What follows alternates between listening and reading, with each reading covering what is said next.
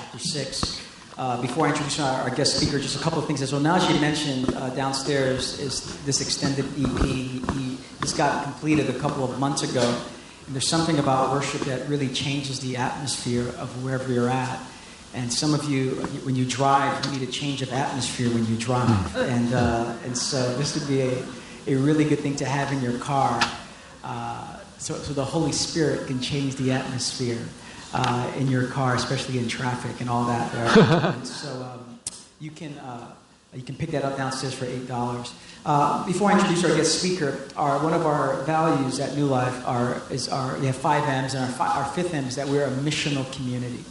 And to be missional means that we, we want to be a gift to the world. And that's not just for adults, that's for children as well. And one of the ways that we are intentionally cultivating uh, a missional spirituality in the lives of our kids and our families is by participating in Operation Christmas Child. And so, uh, can, can you put that up there? Uh, uh some of you um, parents have already seen uh, shoe boxes and, and, downstairs, and so there's some instructions there. If you can't get it up here, uh, there we go. all the boxes are due November 23rd. Parents, if you have kids, you've probably seen these boxes, but I really want you to, to pay attention to it because really cultivating your children at a very early age to think about other people. And uh, we're doing it with our five-year-old daughter, Karis, and saying, Karis, we're, we're to, there's some kids in another part of the world that don't have toys or don't get anything for Christmas. And we want to participate in helping them. And so she's slowly coming around to it. She's slowly coming around to it. Uh, the, the, the, darkness of sin for Christmas is deep has uh, she's like not my toys, right? Uh, just you know, we're going to get some new toys, okay? so, and so there's some instructions there, but this is our way as a church of of teaching our children, and it becomes a real beautiful family experience as well as your home. Uh, teaching your kids about what's happening in other parts of the world. And so, uh, for more information, you go, go downstairs or make sure you get that. Uh, our guest speaker today, uh, I'm really excited to introduce him. There's some people that you meet and uh, immediately there's a sense of a kindred spirit uh, that you feel connection with them. And uh, that's what I feel today with Ken Shigematsu. Uh, Ken has known Pete and Jerry for about 17 years or so. Uh, Ken pastors a, a large uh, a center, city center church in Vancouver, Canada.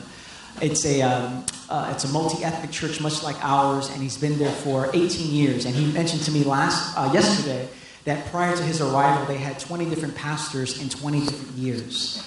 And uh, he's been the one pastor for 18 years. And so, could you, I mean, some amazing fruit has uh, come about in his church and in his. Uh, his, uh, in his life there. And so uh, Ken has, is a man, really a humble man that really has poured into our church in many different ways. Yesterday he came and spoke at our leadership conference for about 125 leaders or so and uh, he poured into us and i was so just grateful that he was here as well to pour into us as a church family here at new life. And he's going to be talking about what does it mean to, to live out of a rule of life something that we talk about at new life from time to time.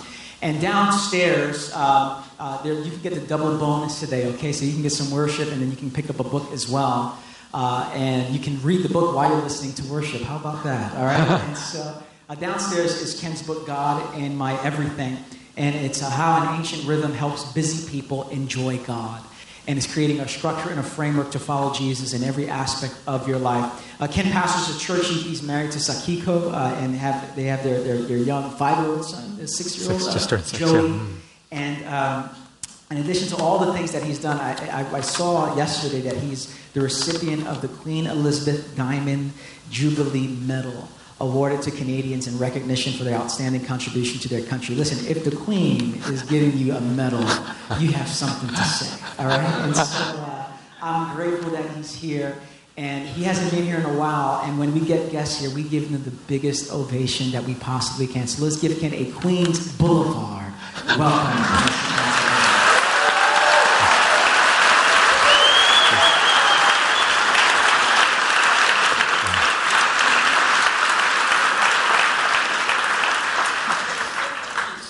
There's the queen, and then there's queens, right? and it's been such a, a, gift to be here. I was telling uh, the community earlier that I, I feel that New Life Fellowship is one of the most important churches in the world. you have your, your, your priorities right in seeking to be this community that is coming to know Jesus more deeply and then to embody the beauty and the life of Jesus to the world. Uh, Pete's been a, a, good friend and Jerry as well for the last 17 years. I've learned so much from them both, and it's wonderful to meet Rich. You're very blessed to have him as your, as your lead pastor. When I was in my 20s, I was working for a corporation in Tokyo, and I was what they described as a 7 Eleven man. Now, if you haven't heard that expression, can you guess what that refers to when it comes to a, a businessman in Japan? Any guesses? Hours, yeah, hours. Uh, my workday went from 7 in the morning till 11 at night. So, yeah, pretty, pretty long. I mean, even New York City, you're like, wow, that, that's pretty long. And so life was pretty crazy back then. And then I became a pastor in Vancouver, Canada, and I thought, wow, now finally things are going to settle down for me. Well, some of you are chuckling. I was naive in that assumption. I found myself keeping pretty much just as busy. There was always some kind of deadline I was facing, a message to prepare, someone in crisis. In fact, I was working so many late nights that I was visiting the windows, you know, the midnight window at Wendy's so regularly that the woman behind the window came to know me by face and by name. So lots of late nights. I, I suppose I had a rhythm of life back then, but it was undermining the very relationship with the Christ I was trying to serve. I was constantly treading water. And around that time, Leighton Ford, my mentor and, and uh, Pete's, called me up. He's a minister in North Carolina. And he invited me to join him on a pilgrimage to the holy places of Ireland. Are any of you from Ireland in terms of your family tree by chance? Anyone? So we've got some uh, folks of Irish ancestry. I'm not, by the way, of Irish ancestry. Uh, but I was intrigued and I wanted to get away. And so so we go and visit the ancient monasteries of Ireland. And from the monks of Ireland, we learn about this way of life that they describe as a rule of life that enables them to experience God as alive and real, not just in their formal times of prayer and worship, but as they are working out in the fields, as they are studying in the library, as they are preparing meals in the kitchen. And I am hungry for a relationship with God that is that alive and that real. I want to experience God in my everything. So I return home to Vancouver and I begin to put into practice some of the simple habits that I learned from the monks. And these habits go on to change my life. And so this morning, I want to share part of Daniel's rhythm from the Bible a part of my own, and then invite you to consider a life giving rhythm for yourself. But let's take a moment to pray. Living God, as we just sung, as Onaje and the team led us, we, we really want to be more full of your Spirit, more filled by your breath. And so, in your mercy, descend upon us inhabit us, live inside us, and then help us to become people who embody the love, joy, peace, patience, goodness, kindness, gentleness, faithfulness, and self control that we see in your Son, Jesus Christ. And it's in His name we pray and for His purposes and glory. Amen. So I want to look at the, the rhythm of Daniel this morning. He's one of the first people in Scripture that we know of that lives by an intentional rhythm. Esther did as well. When Esther's people were facing massacre, Esther fasted. She went without food and called on her community to do the same. So Esther clearly lives by an intentional rhythm. But I want to focus on Daniel's rhythm. Uh, and, and it was Pete who first pointed me to Daniel as, as a model for, for living by rhythm. Daniel, as some of you may know, as a teenager, experienced his homeland of Judah being besieged, being attacked by King Nebuchadnezzar's army. Daniel's people fell, and as a result, Daniel and a number of his talented friends were forced to move to Babylon, where they were put in a leadership training institute as potential emerging leaders in their new land. Now, I want you to imagine for a moment that you are a student again if you're not currently a full time student. Okay, so just imagine you're a student again. Every once in a while, I'll have a dream, a nightmare, that I'm a student again. I'm facing some math exam that I'm totally unprepared for. So, um, hopefully, that's not too hard to imagine. Think about whatever school comes most naturally to mind, whether it's NYU, Columbia City College of New York, wherever, uh, NIAC. So, you're a full time student again, okay? You're back in school. All right. And you get home this afternoon, and someone calls you and tells you that you are being forced to transfer to the University of Tehran in Iran. And you got to leave tomorrow. So tomorrow you find yourself at LaGuardia Airport. You're flying to London, England, and then from London to Iran. You get to Iran, someone picks you up at the airport, and you're driven to the University of Tehran. And then, because they don't have dorms, you're taken to an apartment nearby and you're unpacking your bags, and someone comes by your room, knocks on the door, you open it, some Iranian is standing there who speaks English and says, I'm not sure if anyone told you this, but this is not going to be a temporary study abroad program sponsored by NYU. This is a permanent transfer. And you laugh nervously and you're told you'll be spending the rest of your life here. You can never leave.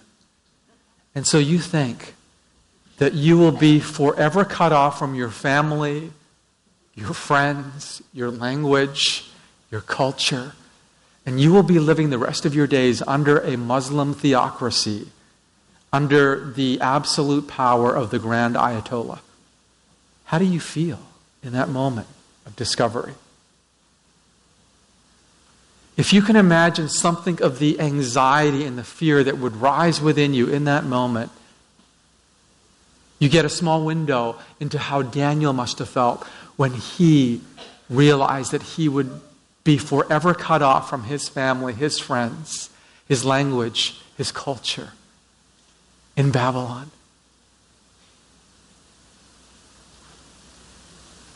As Pete has pointed out, in Babylon, Daniel is going to be immersed in a completely pagan way of viewing science, history, philosophy, and religion. He'll be tutored in subjects like astrology, sorcery, and magic, all of which are considered idolatrous in his homeland of Judah. And later in his life, when Daniel is working for the government, the king issues a decree making it a capital offense for anyone to pray to any god except the king, a crime punishable by death at the mouths of really hungry lions. And so there are these powerful forces that seem to be conspiring to pull Daniel off of his relationship with God. But what happens to Daniel? Does his friendship with God just shrivel away and die? No. Daniel's relationship with God becomes more alive and more real than ever before. In fact, people look at Daniel and they say, that guy is living with so much wisdom and courage that the only way we can explain him is by saying the spirit of the gods must live in him. Now, I don't know what you would consider to be the most meaningful compliment you could receive might be. Maybe it's that you're brilliant at your work or your studies, or that you are an outstanding athlete or a great Knicks fan. you know, I saw the cap. Um, or that you are a really gifted artist or musician, or you're an amazing parent, a loyal friend, you've got a great sense of humor, a, a great sense of style. But maybe the greatest compliment you could receive would be for someone to look at you and to say, the only way I can explain her is by saying the Spirit of the living God must live in her. Or the only way I can explain that man is by saying that the divine life must live in his soul. How does Daniel become a person who is so beautiful and so mysterious that the only explanation for him is that a living, loving God lives inside him. Well, Daniel does not leave it to chance. When Daniel hears that it has become illegal to pray to any God except the king, a crime punishable by death at the mouths of hungry lions, Daniel goes home. He goes to his upstairs room, and then looking toward the window facing Jerusalem, which symbolically is God's presence, the locus of God's presence, Daniel drops to his knees and in Daniel 6:10 we read that 3 times a day Daniel prayed giving thanks to God just as he had done before. And in a way that I can't logically explain to you, when Daniel is on his knees praying and giving thanks to God, the living God is there, breathing upon Daniel, exhaling upon Daniel.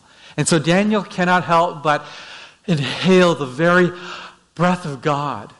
And so Daniel becomes this embodiment of God's wisdom and courage and love and power in the world.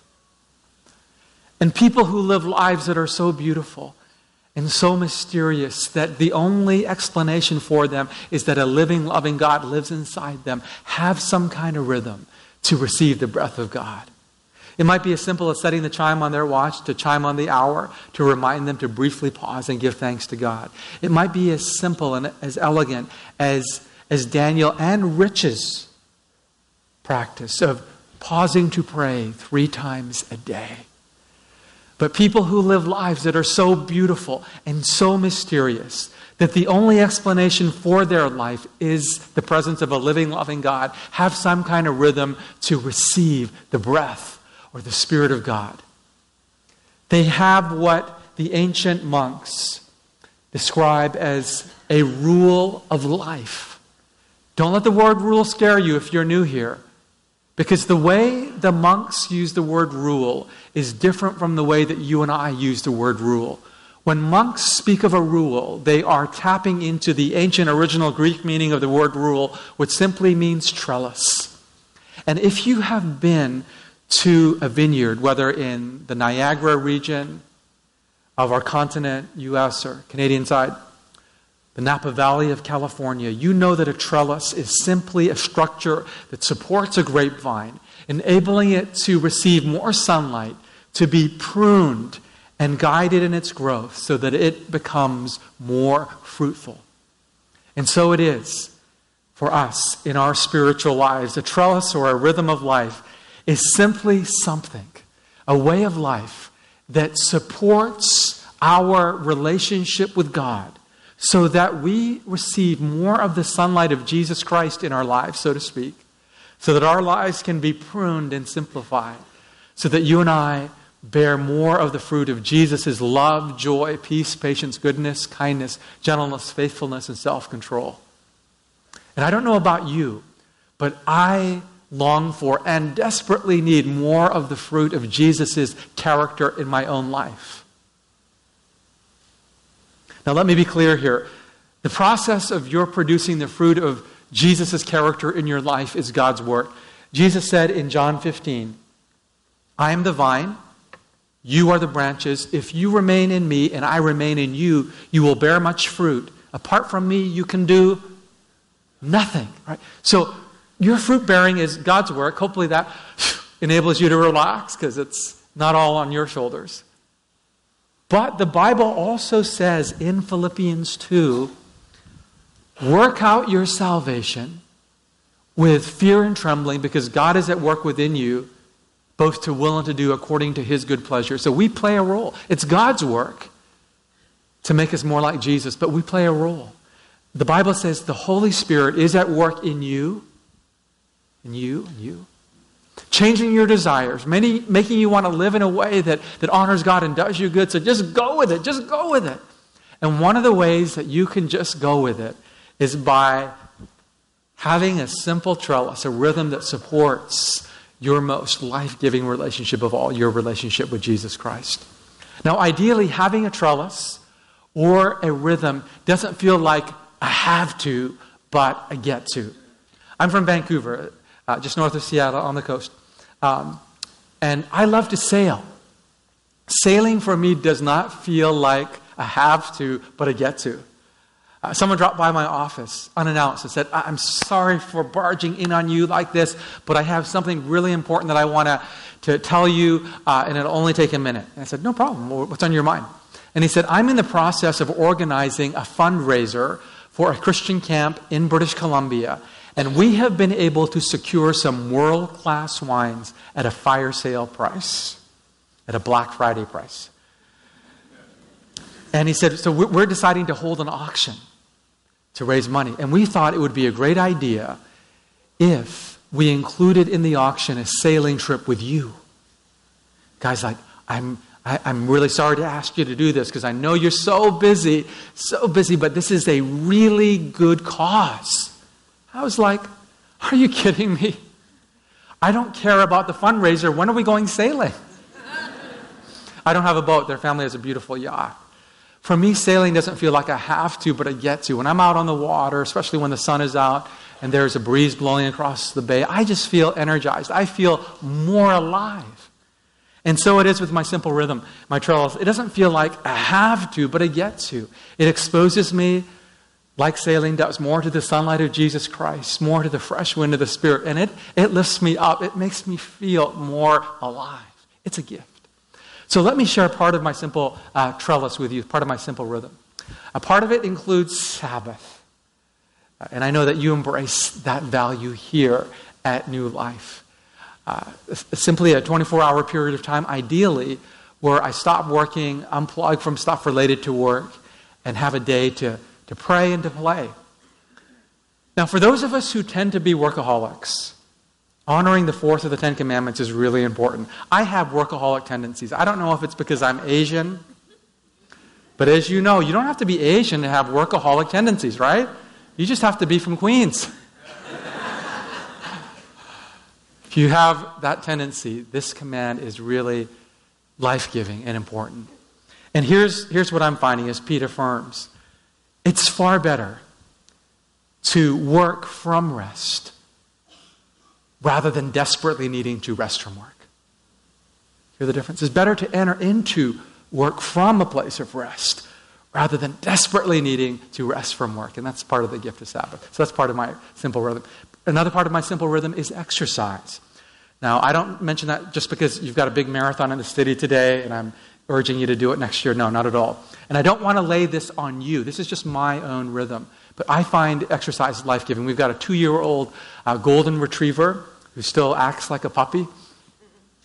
So every morning I take her on a run or uh, on a bike ride or I go swimming. And it feels like, it feels like a gift to me.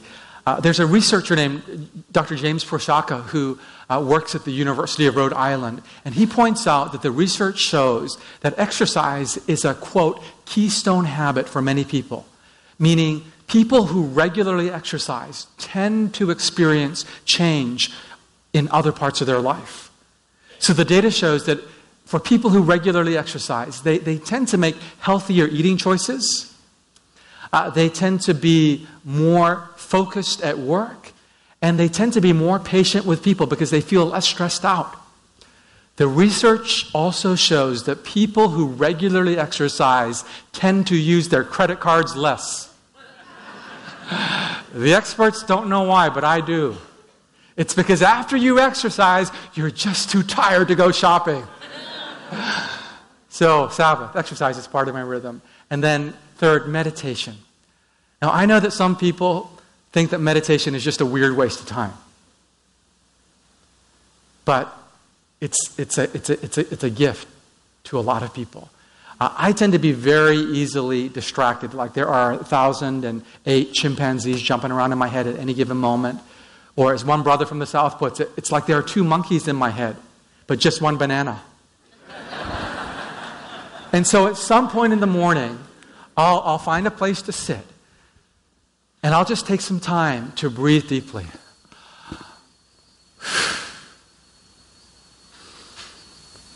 so distracted by the noise or by how much time has gone by anyway? And so I'll, I'll set my timer on my watch to maybe just 10 or 15 minutes so I'm not thinking about the time. Breathe deeply. So easily distracted that I often find it helpful to have something from the Bible, even a single word like wait from Isaiah 40. And I just simply repeat, wait, as in wait on God. Wait. Or the words from the gospel where that blind man says, Jesus, have mercy on me, a sinner. Jesus, have mercy on me, sinner. Timer goes off. I'm done. I stand up. And I usually feel just a little bit more relaxed. And throughout the day, just a little bit more focused and aware of Jesus. Meditation, as I mentioned, is biblical, it's also practical. Dr. Kelly McGonigal is a psychologist who teaches at Stanford, and she points out that if you will meditate for as little as between 10 and 15 minutes a day for between two and three weeks, you will show signs of greater attention and self control. And the research shows that if you will meditate for as little as between 10 to 15 minutes a day for over two to three months, and then we were to do an MR scan on your brain, the scan would show that the neural networks in your brain associated with being able to focus and control your impulses have grown. And the gray matter in your brain associated with feeling anxiety and experiencing depression has actually shrunk. So, meditation rewires your, your soul and your brain. There's a guy named Andrew who, in some ways, is a lot like me. He was trained as an engineer, he's very easily distracted, and he began to experiment with meditation. And after a little while, he said to himself, I'm going to quit. Uh, I'm such a, such a loser at meditation. I'm so bad at it when I try to breathe deeply and relax and focus. All of these other thoughts start to invade my brain. I'm going to quit. But then he thought about it for a moment. And he said to himself, But on the days I meditated, even if it was for, say, just 10 or 15 minutes, later in the day, when I was standing in line at the cafeteria and I really wanted to order something deep fried and salty, and he was trying to watch his diet. On those days, I tended to make a healthier food choice. And on the days I meditated, even if it wasn't for very long, and later in the day there was something really sarcastic that was about to fly off the tip of my tongue, on those days I was more likely to bite my tongue. And on the days I meditated, when I got distracted at work, which is all the time, I was able to a little bit more easily refocus on my work. Now, these things may sound kind of superficial our eating choices, how we talk to one another, whether we are present at our work or not. But if our hope and prayer is to experience God in our everything, then these things, our eating choices, how we interact with one another, and whether we are present at our work or school, really do matter. I've written a book, as um, Rich has mentioned, called God in My Everything how an ancient rhythm helps busy people enjoy God. And in the book, there is this graph that outlines some of the practices which, taken together, could become a rhythm or rule of life, a trellis. Uh, not all of them at the same time, that would be overwhelming, but you know, maybe a few of them together. So, for example, um, I write about Sabbath, ideally a 24 hour period of time where you unplug from work. Now, I know this is New York City, and some of you are saying right now, there's just no way. There's no way I could take a day off of work. I don't have the time. National Geographic did a study which suggests that if you keep a 24 hour Sabbath as a woman, you might add up to nine years to your life expectancy. It's a study done on people who live to age 100 and beyond and flourish. The National Geographic study also suggested that if you are a man and you keep a 24 hour Sabbath, you might add up to 11 years to your life expectancy. Why is it that men might be able to add more potentially to their life through Sabbath keeping than women? I think it's because, as we all know, I think, that women tend to be healthier than men to begin with. So we men just have more catch up to do. Right? Pete, I'm sure, and Rich have said you can't outgive God. They were thinking about money. It may be true of time too. The point is not to live as long as possible, but, but you will flourish in every way. Prayer.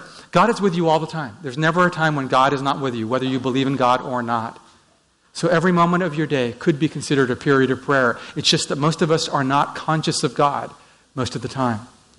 A simple rhythm can help us become more aware of God more of the time. Write about that. Write about meditation on God and on Scripture. The powerful difference spiritual friendship can make. Can you read this word here in the middle, on the bottom? Sexuality. Good eyesight.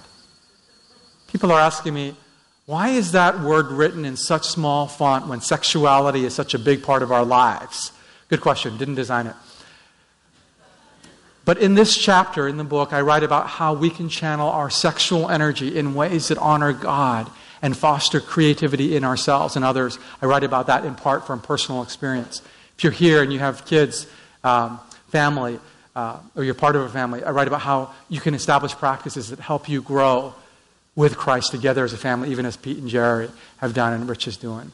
Write about care for the body, play. Let me ask you this Is there something in your life that you do that makes you feel really alive? I hope so. You know, for me, it's doing something physical outdoors. For you, it might be listening to amazing music, viewing beautiful art, spending time with someone really special, eating your favorite foods. Uh, whatever it is that makes you come really alive over time is a spiritual practice, even if it doesn't seem overtly spiritual. Parker Palmer once said, the Quaker writer, self care is never a selfish act, it is the stewardship of the only gift you have to offer the world. Write about healthy relationship toward money, seeing work as part of your worship. And then I write about justice and bearing witness to Jesus. You see, having a trellis or a rhythm of life isn't just about your personal flourishing, though that will likely happen if you ha- live by an intentional rhythm, if you have a trellis. And having a, a rhythm or a trellis isn't even about just you and God, God and me, though your relationship with God will likely deepen through a, an intentional rhythm or trellis. But the goal of the trellis ultimately in the rhythm of life is to become so exposed to the sunlight of Jesus Christ, so full of the breath of God's Spirit that you can't help but embody the love and the beauty and the justice of Jesus and bring that into your world, into your friendships, into your family, into your community, schools, and workplaces. That's the goal. If you're new to this idea of rhythm or spiritual practices, or you've kind of put it off for a while, I recommend that you start simply Maybe pick one practice that connects you with God, that fills you with God in, a, in, a, in, a, in, a, in an uplifting way. And then maybe add a second practice in time that really, that really energizes you personally, some kind of practice that makes you become more human, more alive. And then maybe in time add a third practice that leads you into the lives of other people in relationship or in service. I know that New Life is all about this. If your rhythm of life, if your trellis starts to feel like this, ah, it's killing me, it's, it's killing me, uh, then it's probably a self created rhythm, not a spirit inspired rhythm. Because if it's spirit inspired, it's not going to feel like this. Oh, my life feels happier. It's going to feel like this. Oh, my life feels supported. I feel freer. I feel lighter. I feel more alive. Now, let me say this. If you're new to a spiritual practice, just like sailing, sometimes it takes a little bit of time and practice to master, or, I mean, to, to you know, for the, the practice to, to work in your life. Uh, but once You've worked at it. It's going to feel like this if, you're, if it's spirit inspired. It's going to, oh, my life feels freer and lighter. You know, as um, Pete implied, and Rich, we're moving into one of the busiest times of the year Black Friday, Thanksgiving, Christmas. And if you think about it, you're going to have some kind of rhythm to your life either by your design or by default, like it or not. If you feel that it would be helpful for you to have a rhythm that actually supports your friendship with Jesus Christ, your most life giving friendship of all, rather than sabotages it, then this book, God in My Everything, How an Ancient Rhythm Helps Busy People Enjoy God, may be helpful for you. All the proceeds from the book are going to World Vision and their work with vulnerable children. So we were thrilled when it became number one bestseller. If you're here and you cannot afford it, uh, let me know afterwards and I'll be glad to buy you a copy. Um, so you, I don't want you to leave feeling, I, have never been able to buy a book or I can't buy books. I really want to read this one. I don't want you to think that children will go hungry in Africa because you got a gift copy. It's coming from me. I'd be honored to do that. Um, there's a woman in Helen, Chinese, I think she just took that as a Western name. She's from China. She approached me this summer and said, I'm, I'm 83 years old. I never read books. I'm not a book person. But I was walking through the lobby in church and someone stopped me and said, at a book table, and said, You need to buy this book, God in My Everything. She said, I don't even read books. And he said, Buy it for your friend, buy it for someone else. And Asians have a tough time saying no. So she said, Okay. Asians also hate to waste money. So she decided to read it. It was the second book she had ever read in her life. and no, that's what she said. I'm not exaggerating. Grade six English, she told me, reading it with a Mandarin English dictionary. And she said, This book has uplifted me. It's really shaped me. Thank you. It meant a lot to me. So even if English is not your first language, I think you'll find this meaningful. And it, the young people are enjoying it. Yesterday, a couple of young uh, women of African ancestry said they really enjoyed this book. If we, the, the bookstore people are saying, or the people at the resource table are saying, we're projecting that we'll sell out the book. We brought more than, than was suggested. But if we sell out, you can just put your name down, pay for it, and we'll have HarperCollins send it this week. We'll give it to you at our friends and family discount. So um, my wife, from time to time, looks at me and she says, Ken, you're the happiest pastor I know. My wife doesn't know many pastors.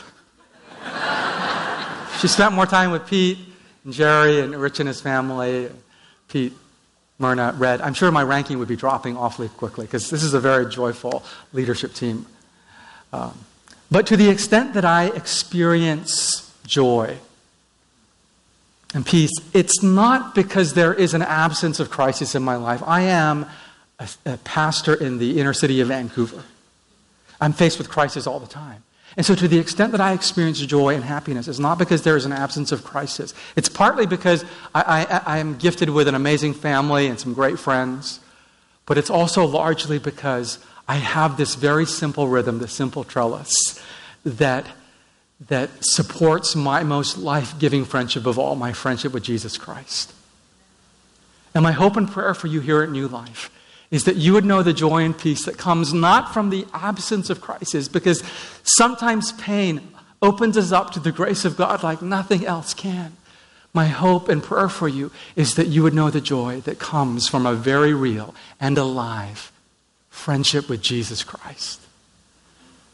My hope and prayer for you is that you would know the wonder and the happiness and the joy that comes from knowing God's presence is alive and real, not just in your times of formal prayer and worship, but in your work, in your studies, in your play, in your rest, in your sleeping, even.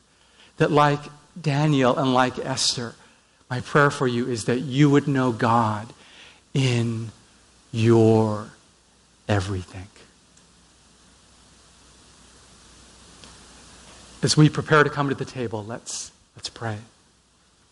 You may be here and you're not really sure that you have a genuine relationship with Jesus Christ.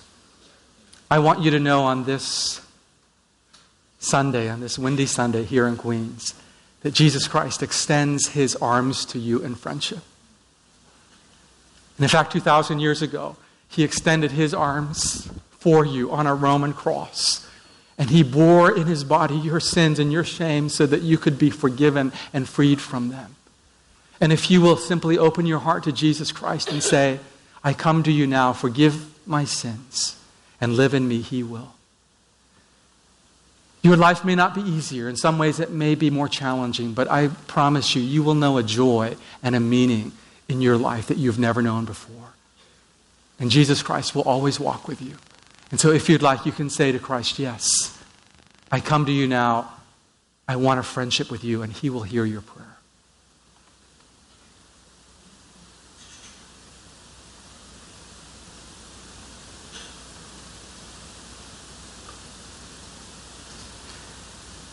And if you're praying that prayer now, or you've prayed something like that in the past, or I want you to know that, that He feels your prayer. God feels your prayer and answers it.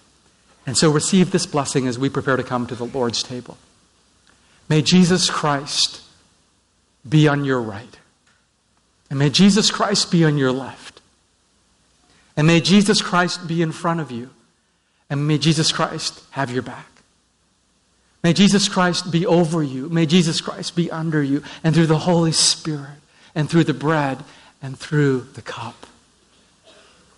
May Jesus Christ actually live inside you. In the name of the Father, the Son, and the Holy Spirit. Amen.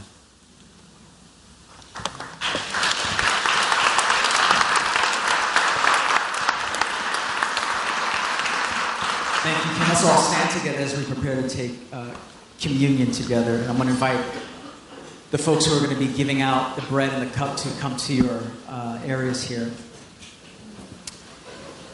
What Ken is inviting us to is to create and craft a personal rule of life. And I love what he said. It's, it's a rhythm that enables you to receive the breath of God.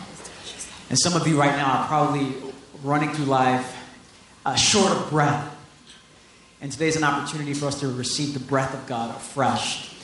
And that's our individual rule of life, but we have a communal rule of life as well, as stated here on this banner here. But one of the things that we do when we gather together, especially the first uh, Sunday of the month, is we gather together to take communion together. And this is part of our community rule of life, our family rule of life here. And what we're doing when we take communion is we are positioning ourselves to receive the breath of God that God would breathe in us as we take bread, as we dip it in the cup, doing something so simple that we would encounter the risen Jesus in profound ways. And so, in the balcony here and down below, you can, uh, you can uh, take the directions from the ushers, and as you take bread, you can dip it in the cup, go back to your seat, and hold it. But we come to the table by grace. We don't come in our name, we come in His name. We don't come in our works, we come in His works. We don't come in our righteousness, we come in the righteousness of Jesus.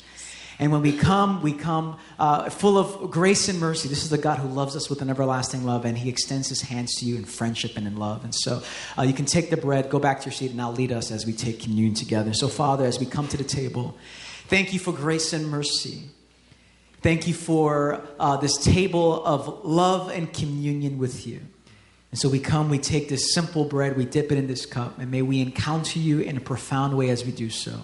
In Jesus' name. And everyone said, Amen. Uh, with the bread in your hand that's been dipped in a cup, there's a, a, verse that comes to mind in the book of Romans that says that it is the kindness of God that leads us to repentance. It is the grace of God that leads us to repentance. Uh, notice what the verse doesn't say. It doesn't say it is repentance that leads you to grace. And it's a very significant difference. You don't repent and then get the grace of God.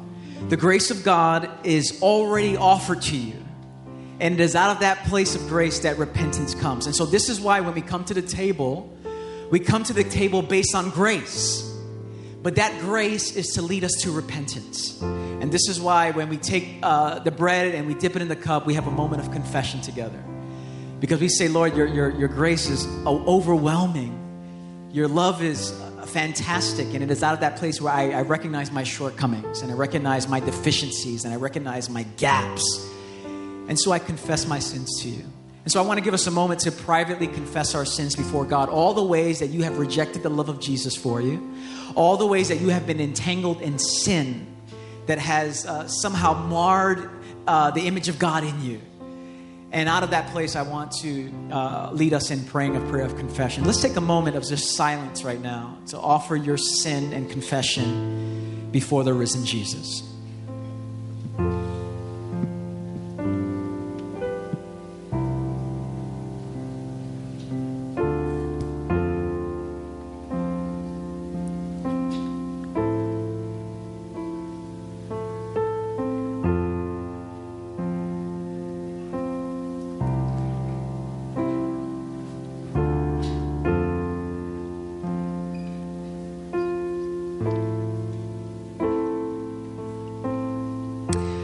Together, let's pray this prayer. And the reason we do it together when we confess it out loud is we're essentially saying to the person on the right and the left, I'm just as bad as you are.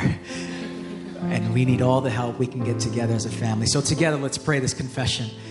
God of all mercy, we confess that we have sinned against you, opposing your will in our lives.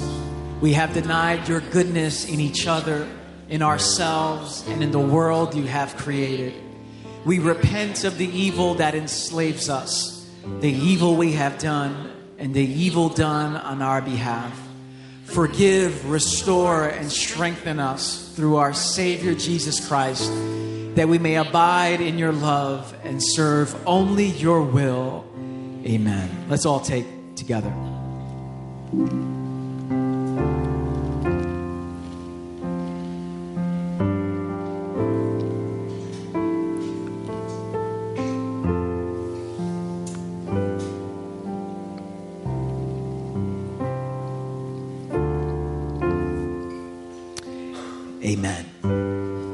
As we close our gathering here, I want to invite our prayer team to come to my right. And we close every service, every gathering with prayer because we cannot live apart from a dynamic union with God in prayer. And we need other people to pray with us and pray for us. And so, as Ken led you in that prayer and led us in that prayer, maybe you made a decision to follow Christ today for the first time. Maybe you prayed a prayer that said, "You know what? I'm ready to." God, Jesus' arms are outstretched to me. I, I want to stretch my arms out to Jesus as well. And if you've made that decision, we have our, our prayer team here that would love to pray with you, give you some resources, whatever you need to start your journey. We would love to do that. But in addition to that, maybe you're already a Christian, but your life is off center you're frazzled, you're frenzied, you're overwhelmed, you're filled with anxiety. The joy of the Lord is available to you. The peace of God is available to you. And if you need someone just to pray with you and walk with you in a difficult season of your life that maybe you're in right now, you can come up for prayer. Ken will be downstairs in the uh, in the lobby area. You can pick up the book there. I believe he's going to be in the shell room because there's just more space there to sign books. You can meet him. You can sign the book there. But you can also connect in the shell room with uh, refreshments and all of that there and down in the lobby as well. But as we close, I want to invite you to open your hands towards heaven to receive a blessing. And if you're new here, we close every gathering like this because this is a sign of receiving. And we cannot give what we have not received. And so we're called to receive the love of God so that we can give the love of God. And this just becomes a very tangible, practical way of receiving and posturing our hearts and posturing our lives. And so, brothers and sisters and sons and daughters of the living God, may the Lord bless you and may He keep you. May He shine His face upon you and may He fill you with peace. May you walk out of this building in the power of the Holy Spirit with a greater rhythm to sustain your life with Jesus. May you walk out with peace and joy that you did not walk in with. And may that peace and joy overflow to those around you at your workplace and in your home and wherever you go this week. And so I bless you all today in the strong and the beautiful in the resurrected name of Jesus. And the people of God said, Amen. Grace and peace, everyone. See you downstairs.